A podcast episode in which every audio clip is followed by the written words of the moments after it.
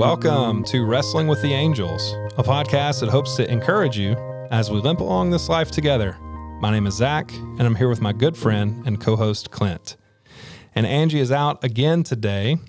Uh, she has very good reasons for doing so. Uh, we're excited to have her back next week for a topic that um, I will have to wrestle with a good bit. I uh, and most of the topics we talk about, I've thought about a great deal.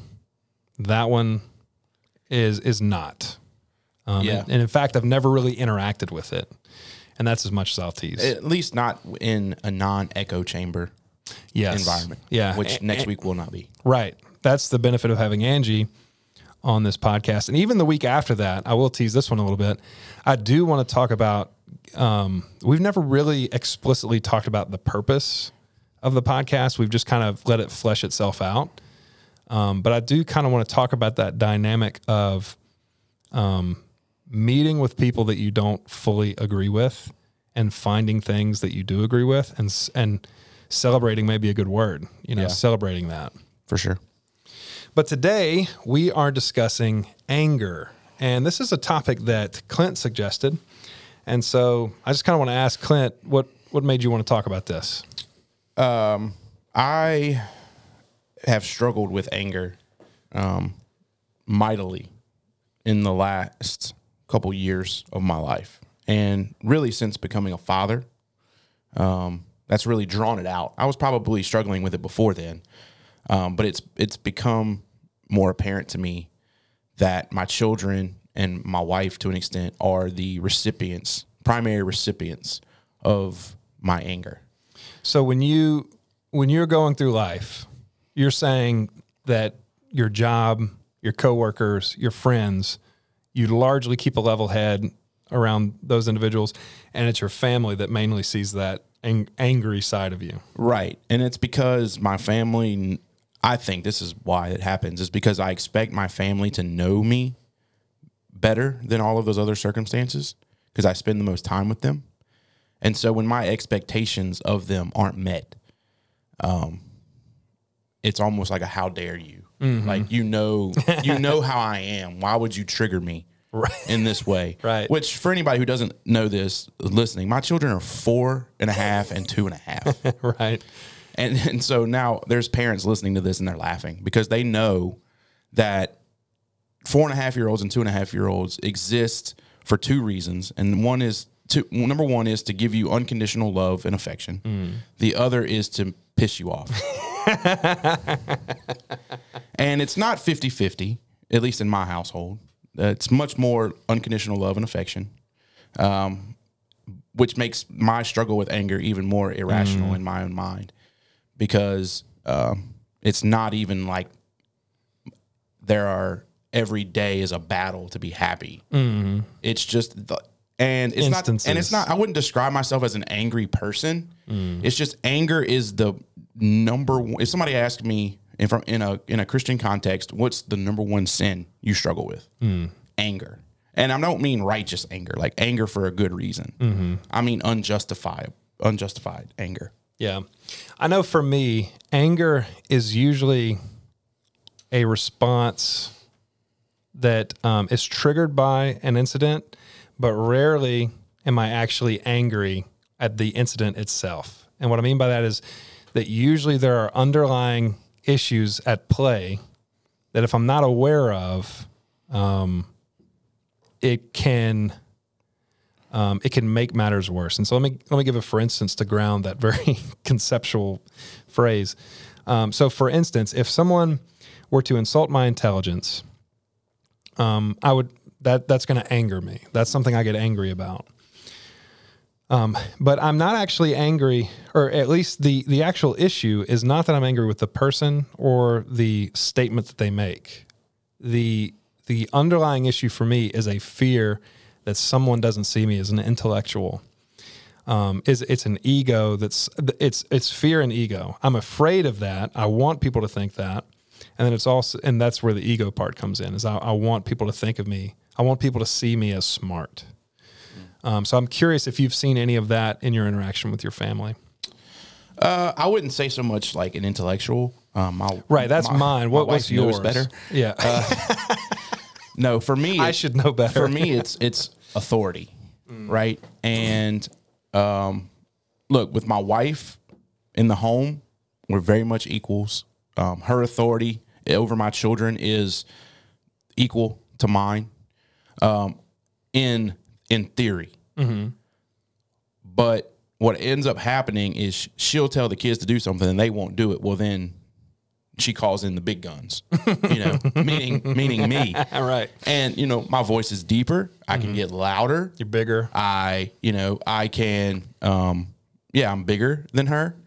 So there's this idea that my words should carry more weight In their eyes. in their eyes. In their eyes. yes. Yeah. And so she's to ask them 10 times to pick up after themselves. They don't. And I, I don't, whether I was there during that time or whether I get home or whatever. And she says, I've asked your kids, your kids to pick up their mess, this mess 10 times and they haven't done it. Well, I can go right into disciplinarian mode and say, I don't even want to hear any excuses. Here's the discipline. Or I can say, hey, your mom asked you 10 times to pick this stuff up. I'm asking you once. Pick it up. Yeah. And if and where I get angry, so I'm already a little angry already, right? But then I get real angry when they treat me the same way Oh, and yeah. ignore me countless times. How dare they? Yeah, and I'm sitting here thinking I'm being the most gracious person in the world, asking you more than one time, Uh-huh. or even once after your mom's asked you a bunch of times to do this one thing. And so that just it just wells up, and then eventually it just I just lose it. And I don't mean, and I don't want anybody to get the wrong idea. I never abuse or or, or physically uh, hurt and harm my children. So, but that anger boils over, and I yell uh, loudly at them to the point where whatever they're doing, they stop and they look at me like, "Oh man, Oh, dad's man. dad's really angry." Yeah, we better do that Yeah, thing. or I or I you know I overcorrect. It's like okay, you're not gonna pick up. I just pick up all their. I've done this before. I pick up all their toy. I go to the kitchen, grab a grocery bag, Uh-huh. pick up all their toys, put them in the grocery bag, and I open the front door and I toss them on the porch. And so for all they know, that's the last time I've ever seen. They're I'll ever see those toys. And uh, I've done this, and usually, usually level level heads prevail. Mm-hmm. Like once they've once they go to bed or something like that, I'm able to sit down and be like, man, that was not the way to react. Mm-hmm. And I go out to the porch and I get the bag, and I end up putting the toys where they go, so they win. No, I'm just playing. But uh, there's one instance where I, it was a puzzle or something like that. Josiah would not pick up, and I took it, put it back in the box, and I put it up in the cabinet on the Mm-hmm. top shelf, where even if he climbs on the cabinet, he can't reach it. You know, which he would do. And so, the, and then like I think it was like a week or two later. Mm. I was re- I was in the cabinet reaching for something, and I I saw the box. I had I had forgotten about it Right. and left it up there, and so that was like a reminder to me of, of my anger. And so that I think that's why I struggle so mightily with it. It's it's a it's it's my most to me most apparent sin uh, and character flaw, um, and it's not that, and I don't enjoy it. I wish that wasn't the case. It makes you miserable. Yeah, it makes me miserable. And thank God my children are at the ages now where they're so quick to forgive. Mm. But why? And that's what hurts me the most is that I know one day they won't be. Yeah. And may and I'll say something and do something, and they'll harbor resentment towards me for a longer period of time than just five minutes. Mm-hmm. So Yeah, if- in my home, um, how that plays out, um, I get angry when uh, uh, when things are competitive. Because again, it's a, I have you know a fragile ego, as Angie has instructed me to say. Um, not a not a large ego, but a fragile ego, and uh, so like when when Faith and I'm going to use a word here from my perspective. I'm not saying this is what she's doing at all, but when Faith uh, when I feel that faith is belittling um, some of the things I have done by comparison to her, that's when anger starts boiling up for me. Because again, I have an ego problem. Um, uh, I want to be seen as this great dad, this great husband who's got it all figured out, who's always there to help. And when um, that's not the case, is that you? Yeah. Sorry. I was like, Wait, why, why's your phone going off? It was my phone. That's weird. Anyway. So when that's not the case, I, that's when anger strikes. And um, so and that goes back to rarely is it the the person that I'm angry at or the actual instance where it's triggered. It's usually an underlying issue, and for me, it's it always goes back to fear, or ego. Usually goes back to fear and ego. Yeah. I want to ask. Um, so knowing this and talking about this, what what have you tried to do differently in moments where, and have you, when, in moments where you feel that emotion rising? Do you do anything? Have you thought about doing anything different as opposed to just this volcanic eruption of emotion? Yeah, so it it still happens. It's ha- it has happened less over the last several months. I read a book um, called it was called a little book about a big problem by Ed Welch, and it was a tremendous help for me, and it helped frame ha- why my anger was ultimately not going to bring about the the desired response that I thought it would. And so it's helped me in a lot of cases, in a lot of instances in which I would display that anger, it's helped me not do it because while it might feel cathartic in the moment to go mm-hmm. ahead and just unleash all that pent up aggr- aggression and pent up uh, frustration, after I've done it, the desired res- the, the the response that I hope that that would bring about still doesn't happen. So what uh, what that book helped me realize is that if that's the case, why Keep doing it. why even do it? It's a ra- you know, and so we've noticed this in our in our in my wife and I's parenting too. We used to be counters, right? We'd say we'd ask my kids to do something, and we'd say one, We still do that. I'm curious where this is going. And uh, one of our friends, mutual friends of ours, uh, uh, Dr. Tom Davis, Oh, asked, yeah. asked me this one time in a Sunday school setting when we were talking about frustration with parenting. He goes, "Why do you count?" He goes, "You know that they're not going to do before three what you've asked him to do, and then even after three, now you're now your hands are tied because you got to three. now you got to do something." Yeah. So it's like, why do you count? Just instead of counting, say, "Hey, I'm going to give you another chance," or something. He, you know, and he, and he in his in his doctorate of psychology, child psychology way, he made it uh, sound really good. And so Oh, that does sound really good. yeah, and so the, I've gotten away from that, uh, trying not to count as much, um, Okay. because they're not going. Because all that does is each time, each number, increasing number, I get more, I get closer to that anger.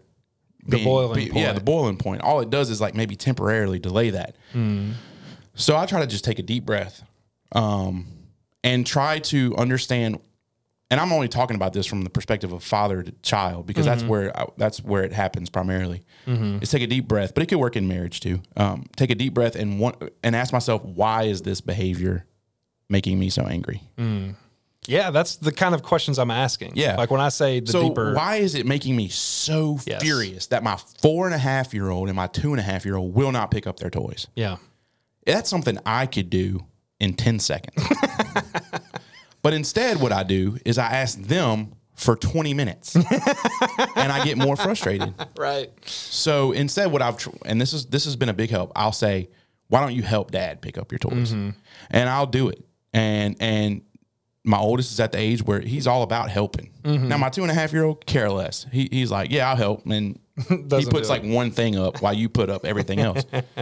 But that that's it, it has helped me. It's not about them right? It's not about my anger is not about changing is no longer about changing their behavior which is what i thought it used to be about. It's it's it's uh, me putting unrealistic expectations on them. Yeah. and so um, that's why I, it's it's about me. It's more about me than it is what they're doing, which Yeah. is what kind of what you said earlier. So I just ask myself, why is these why are these things making me angry? And I deal with that internally, Yeah. and before I even get to the point of lashing out. Yeah, honestly, and I can say this with great confidence, um, even if Faith were sitting right next to me, that I, I could not tell you the last time I had any sort of outburst, any sort of um, angry uh, anger where I actually retaliate. I couldn't tell you the last time I did it.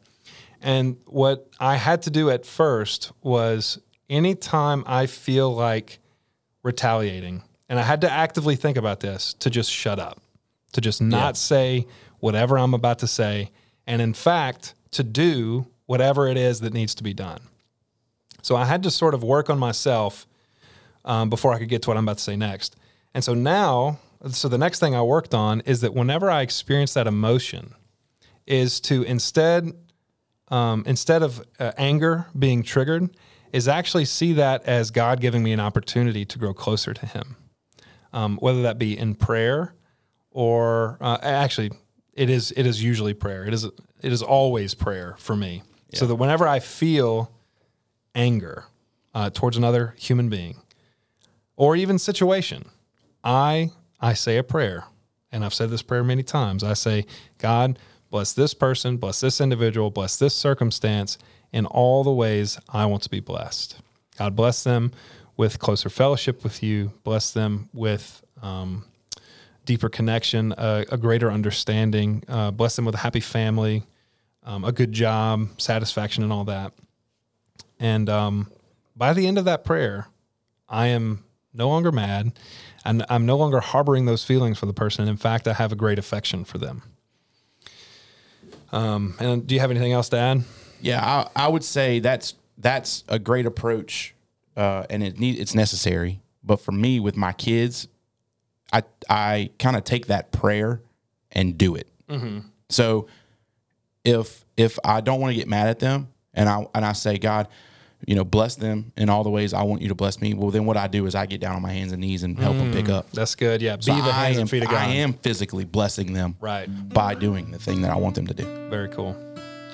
And uh, that's a good place to end. And that's what we want to do today. Whenever we are angered, whenever we feel anger, God, let this be a response, a trigger to, to see it as an opportunity to grow closer to you in fellowship and in deed. And until next time, may the Lord make us a channel for his peace.